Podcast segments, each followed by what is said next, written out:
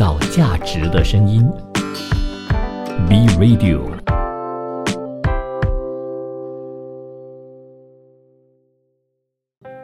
守候一份酿造美丽的坚持，邂逅一段葡萄酒里窖藏的故事。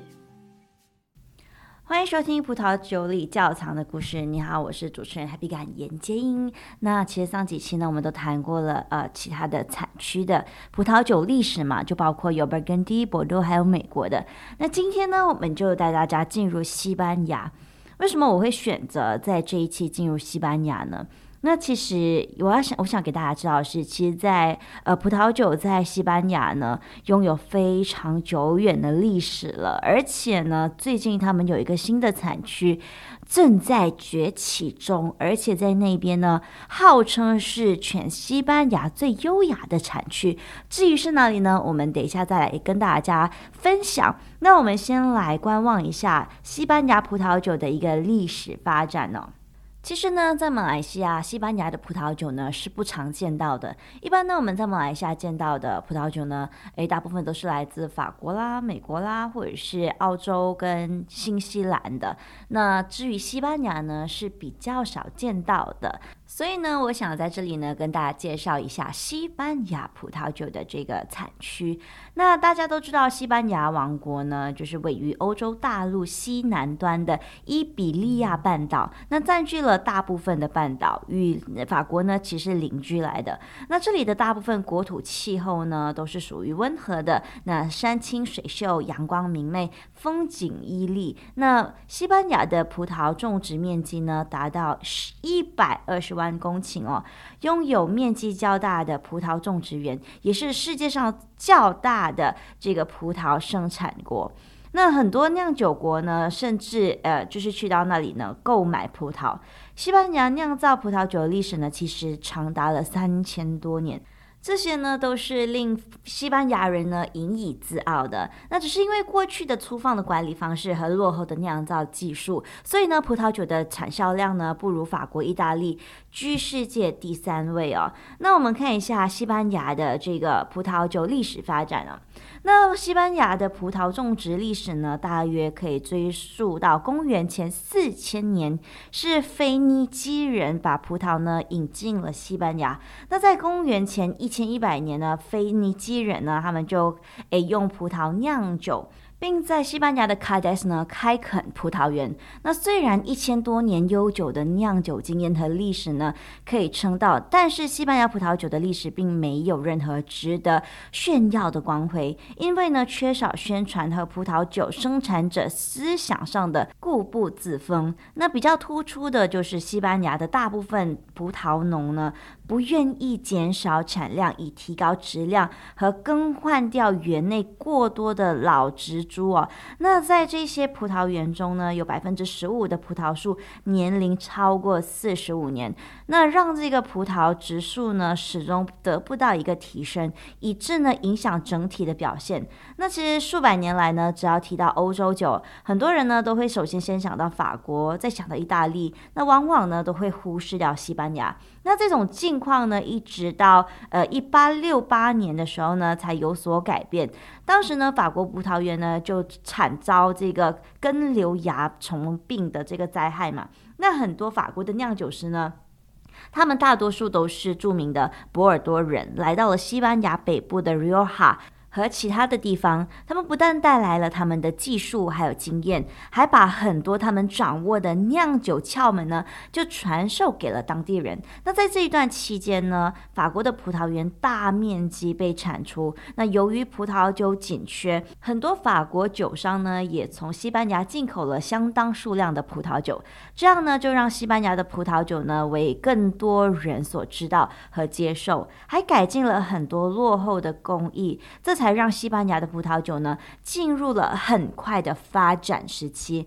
那另外一个对于西班牙葡萄酒产生重要影响的呢，是在上世纪六十年代，当时的陶乐斯酒厂，也就 Torres 酿酒师 Miguel Torres 呢，他就列他就引进了不锈钢。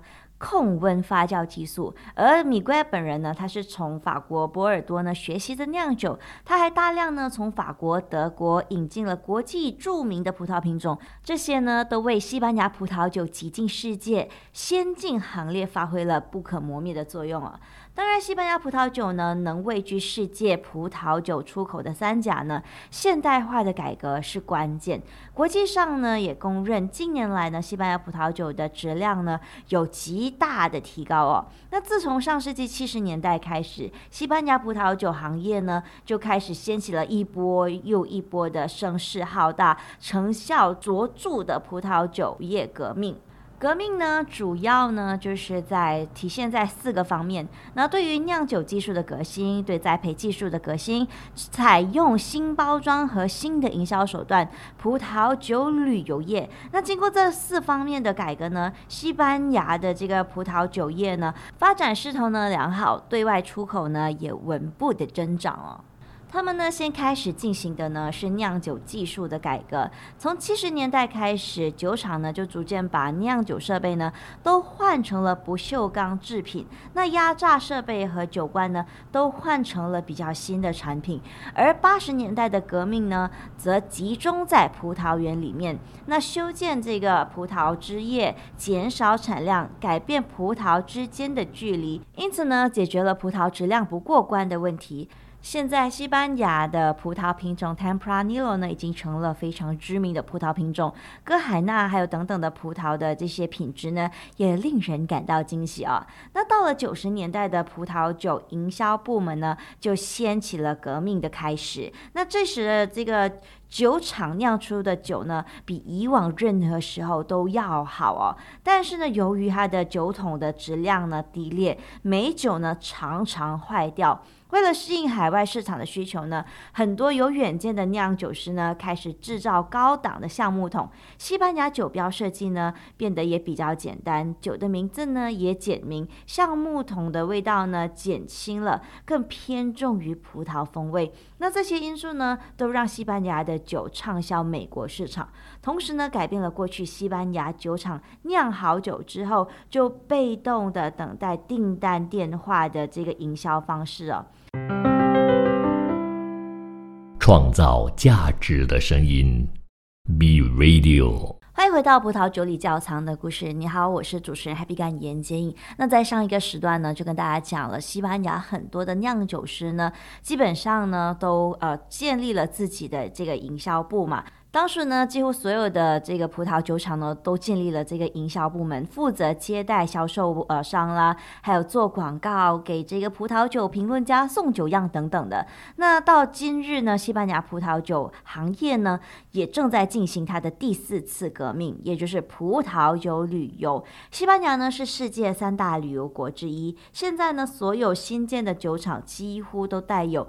葡萄酒商店哦，然后这个还有这个游客中心和品酒室，还有一些酒厂建有旅馆、会所和餐厅。那酒厂呢就鼓励游客呢就把旅游过程中品评的葡萄酒呢带回家。那自从呢，就是加入欧盟之后呢，西班牙就抓住了机遇，帮助这个葡萄酒行业得到了很多金元来改进他们的设备和技术。更重要的是呢，在一九七零年十二月二日制定了。葡萄园葡萄酒和烈性酒法，这是西班牙前列部正式生效的葡萄酒法律。在二零零三年七月十日的时候呢，西班牙又颁布了新的葡萄园和葡萄酒法。那对于上述法律进行了这个修订。那这部法律呢，就明确的规定了葡萄酒的质量和等级，并且呢，在一九七二年的时候呢，西班牙农业部就借鉴了法国和意大利的成功经验。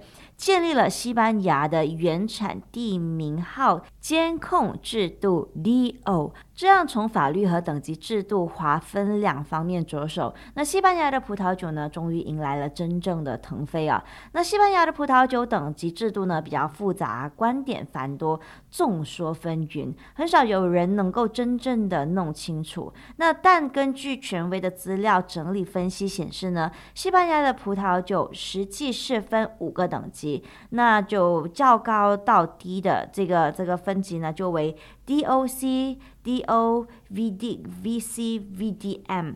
那等级呢，由国家产区管理机构。INDO 负责制定的，再由各产区的当地管理委员会负责管理。对于好像 DO 和 DOC 级别的葡萄酒呢，西班牙呢还规定在酒标上呢必须要有好像 A Reserva、A Grand Reserva 等等的词语，以划分出更加精细的等级。那西班牙的等级制度呢十分严格。虽然西班牙目前呢有一半的葡萄酒生产商呢已经达到了 DO 等级，但是设立于一九九一年。位于等级金字塔顶端的 DOC 呢，目前只有 Rioja 一个原产地名号。Rioja 呢是位于西班牙的北部地区，一直是自罗马时代葡萄栽培中心，是西班牙呢比较有名的酿酒区。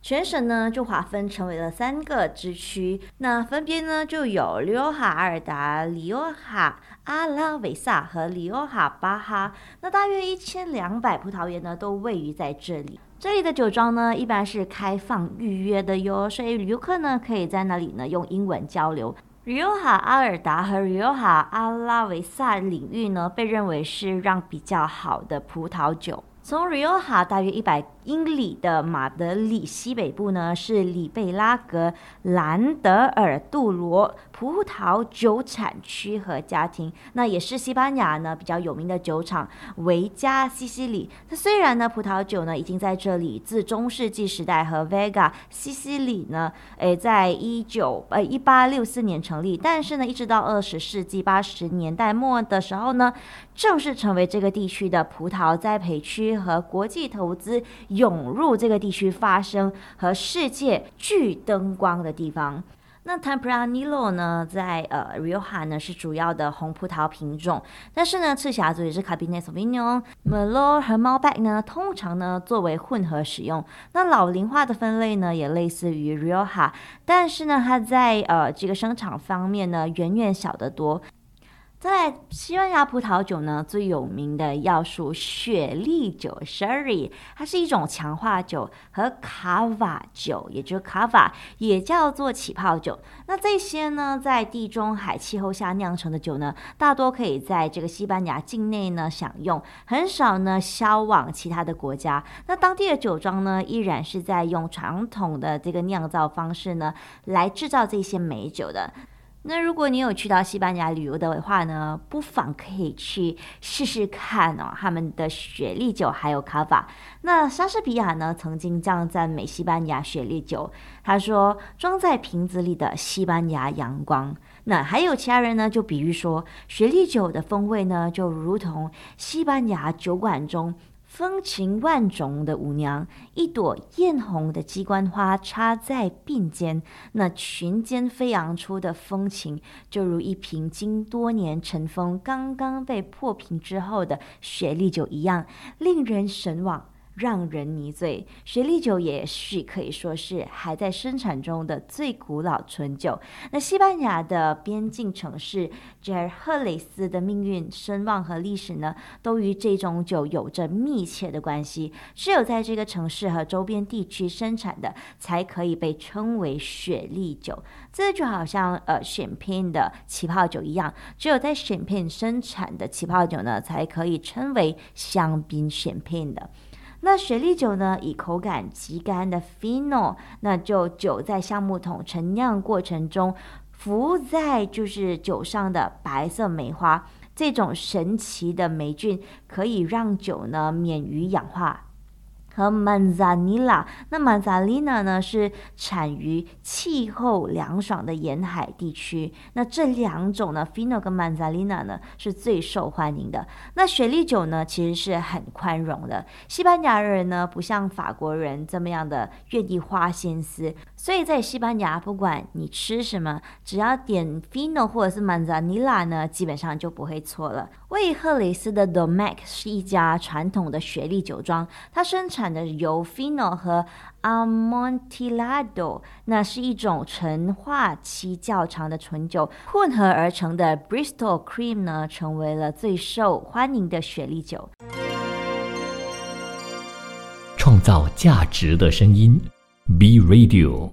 欢迎回来，葡萄酒里窖藏的故事。你好，我是主持人 Happy 感言金。在上一个时段呢，就跟大家讲了 Rioja 嘛。那现在呢，我想带大家进入另外一个非常漂亮的地方。也是在西班牙，那近几年来呢，正在崛起的一个产区。那大家都知道，在这个地方呢，诶，之前很多人都说它是被呃被忽视、被遗忘的一个产区。那近年来呢，就正式的被被开始发掘到了，也被发现到了。那也就是 b i e z o 那现在呢，就让我们来正式的进入呃，深入了解 b i e z o 的丰富而且历史悠久的葡萄酒文化。比埃索呢是坐落在这个卡斯提拉莱昂地区的西北角，那位于呢加利西亚和阿斯图利亚斯的交界处。古罗马人呢踏入这片土地之后呢。不仅种下了欧洲的这个品种的葡萄，还建造了 b a g i d u m 城，也是今天的 b i e z o 那古罗马人呢，曾经呢就开窍富含粘土的，就是美杜拉斯山脉，建造出古罗马帝国最大的露天金矿。那如今呢就被列入了联合国教科文组织的世界遗产地。一直到西多会的这个修道士们呢，在九世纪来到这里，比耶佐的葡萄园呢才开始扩张。那修道士们呢建造的圣玛利亚。德卡拉斯多修道院今天呢依然是屹立在此的。那比耶索的葡萄酒产量呢，随着当地的宗教繁荣逐渐扩大。那在中世纪呢，这里已经成为了圣地亚哥朝圣之路的一部分。那即便在今天呢，朝圣者们呢依然会来到比耶索自由镇，然后寻找呢赦罪之门。那在十九世纪呢，比耶索的葡萄园呢同样受到跟根瘤蚜虫害的这个沉重打击，那幸运的是呢，在接驾了能够抵抗根瘤蚜的美洲砧木之后呢，当地的葡萄园这个产业重新恢复了元气。虽然呢，比耶佐的葡萄酒历史呢是十分悠久的，但是呢，直到今天才开始在这个国际高端的葡萄市场上呢崭露头角。那在一九八九年呢，成为了法定产区，也就是 DO。那在二十世纪呢，新一代的酿酒师和合作社呢，致力于复兴当地的葡萄酒产业，那致力于将 b i e z o 呢打造成西班牙。最优质的葡萄酒产区之一。那毫无疑问呢，比耶佐呢是最合、最适合种植 Mantia 的一个葡萄的地方之一啊。那出色的门西亚呢，它在它的葡萄酒呢带有浓郁，但是呢又柔和的花香和香料的芬芳哦。那当地优质的 Godello 呢葡萄得益于富含着矿物质的土壤产。就是展现出新鲜的口感以及咸香的风味。那当地人呢还会采用 Polomino 或者是 Dona Blanca 呢来制造白葡萄酒，以及呢紫北紫北塞，也就是 Grenache Tintorella，也称为 Alicante b o s h e 来酿造红葡萄酒。那桃红葡萄酒呢，主要是使用 Mencia 来这个酿造的。那比耶佐呢，就有两个风土各异的子产区呢组成，一个呢是上比呃上比耶佐，也是比耶佐 Alto，那坐落在布满板岩的山坡上；那另一个呢是平原地区底下的这个比耶佐 Bajo，那主要呢是由粘土和冲积土壤构成。你知道，其实我有认识一个酿酒师啊，他们自己本身的葡萄园呢。在比耶佐很陡很陡的山脉，你知道，我真的看了就感觉非常的危险呢，因为它真的是那种山下坡的那一种，他们他们没有办法用机器来采收，他们只能呢用人工来采摘，因为他们的那个斜坡太陡了，但是风景非常的漂亮。我看到的时候，对不对？我自己都真的是替他们感觉到有一种担心啊，因为他们那个的那种陡的程度啊，你看了你自己都会怕怕的那一种。但是呢，就是因为这样子，他们酿造出来的、他们种植出来的葡萄呢，才具有当地非常特别，然后也非常优质的特色。当地的酿酒师呢，他就认为 b i e z o 的葡萄酒呢，它之所以这么好，原因呢，就是在于就是隔壁邻居地区气候的绝佳混搭，就好像加利西亚的海洋性气候，以及呢来自卡斯提拉莱昂的大陆性气候，在这个地方呢，就完美的结合为一体哦。跟大家少少的介绍一下，就是 Mantia 的这个葡萄品种。那 Mantia 呢是一个历史悠久的红葡萄品种，但是长期以来呢都被忽略了。那近些年呢，Mantia 才开始恢复了生机，越来越受到人们的重视。那 Mantia 的它的果皮呢是比较厚的，呈现是蓝紫色。那曾经呢就被一度认为是 Cabernet Franc 的近亲，后来呢 DNA 分析推翻了这个说法，并且了证明他们的葡萄品种和这个葡葡葡萄牙品种真纳的基因上呢是一致的，这又给 Mantia 的一种这个品种呢带来了新的困惑。到底呢，它的就是 Mantia 的起源地究竟是在西班牙的 b i e z o 还是在葡萄牙的达沃呢？那西 Mantia 呢是一个比较低产的葡萄品种。容易感染就是灰霉病，因此呢，想要酿造高品质的 Mantia 呢，或者是他们也叫 Mancia 葡萄酒呢，并不容易啊。那在过去呢？葡萄根瘤蚜虫病害肆虐过后呢，Mansia 呢就被种植在土壤肥沃的葡萄园，那它们的产量呢就大幅的提升，果实风味因此呢就被稀释了，酿造出来的红葡萄酒颜色呢比较浅，香气呢也比较寡淡，口感呢艰涩，一度呢就被人们所忽略。一直到二十世纪九十年代，以阿瓦罗呃为代表的一批酿酒师开始利用这那些种植在片岩广布的山坡上的老藤，并不断的改善这个葡萄栽培和酿酒技术，酿造出了风味更加集中、颜色更加深邃的高品质 Mantia 红葡萄酒。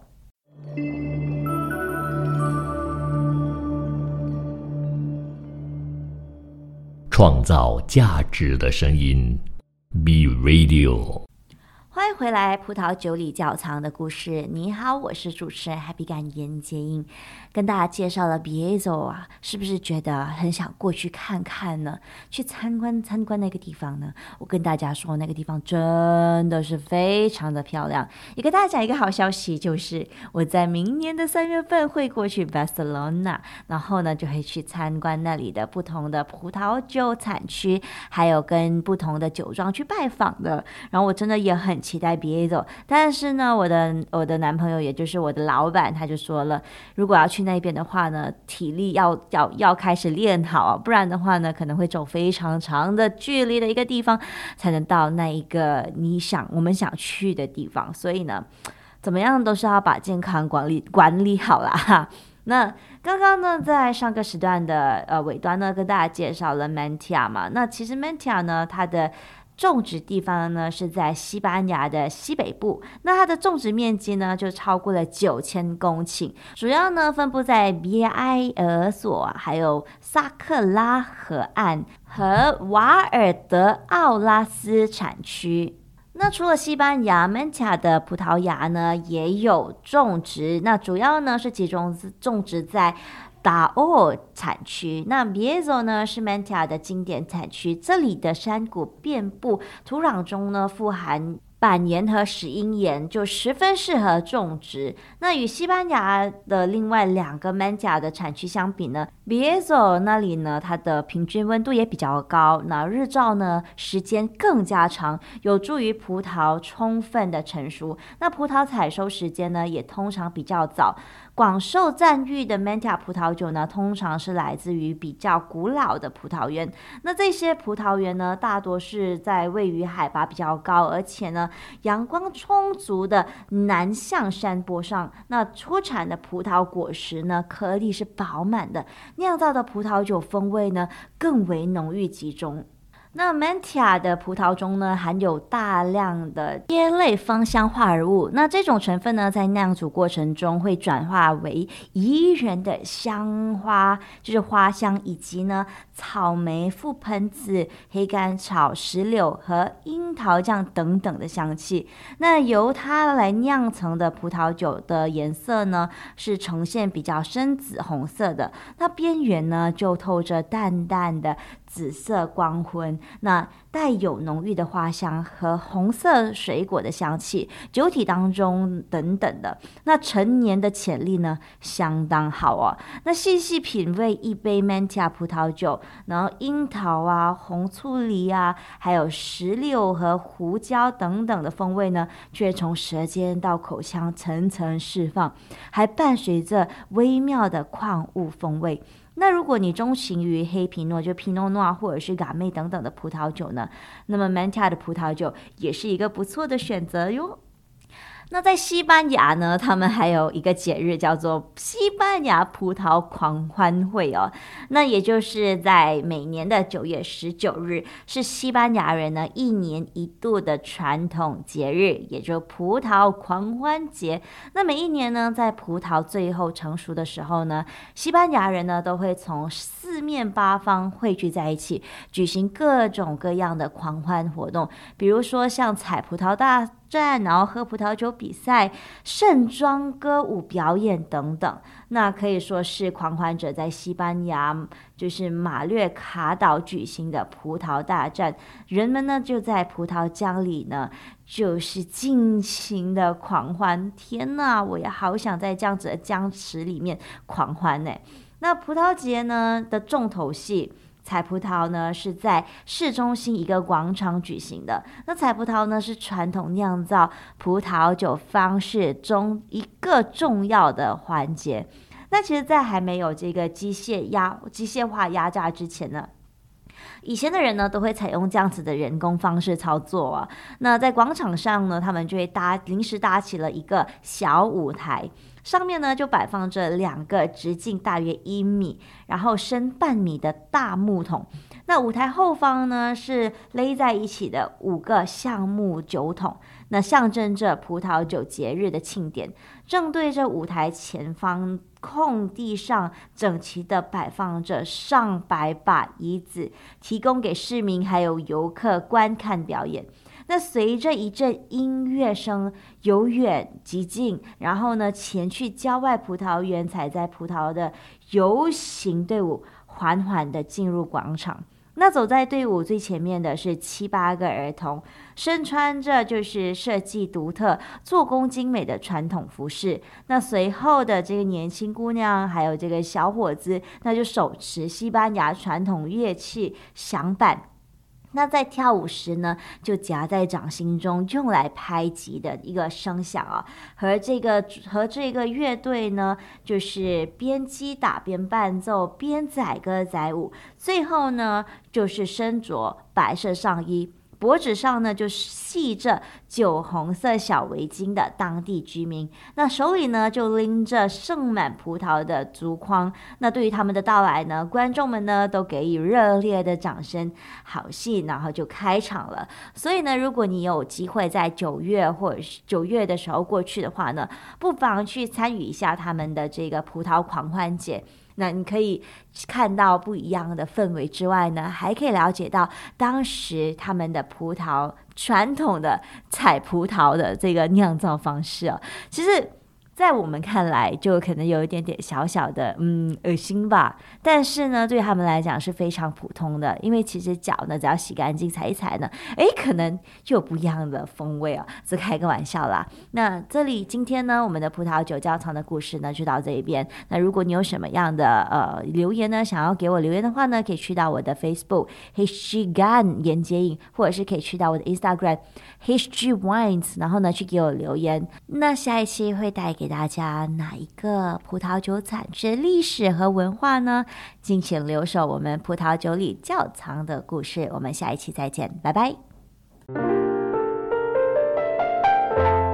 创造价值的声音，Be Radio。